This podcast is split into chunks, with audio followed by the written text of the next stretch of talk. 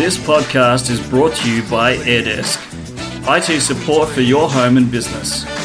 To give your business a help desk, visit airdesk.online or search AirDesk support. Hello and welcome to the Tech Authority podcast.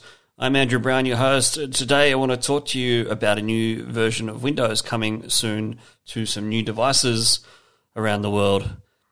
Microsoft are releasing a new version of Windows called Windows 10X, but you'll need a few things before you can use it. You'll need to have at least Windows 10 Pro or Windows 10 Enterprise.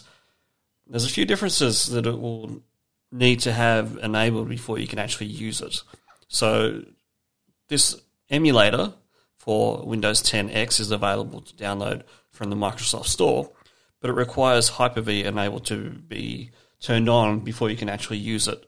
Now, you can do this by going into your BIOS and turning on the virtual technology option.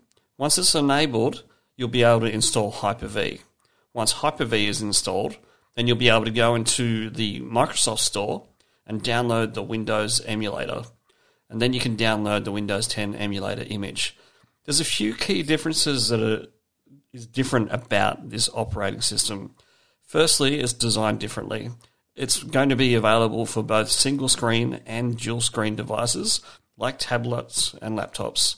It's mostly thought about for the new Microsoft devices like the Surface Neo and the Surface Duo, but it will eventually come to other devices. I believe that Lenovo is going to have a few devices that will use this as well, and it'll allow for faster updates, better battery life, and improved security and there's no more live tiles in the new version of Windows on the start menu, which will make it much, much better.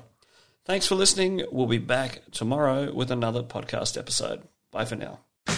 This podcast is brought to you by AirDesk, IT support for your home and business. To give your business a help desk, visit airdesk.online or search AirDesk support.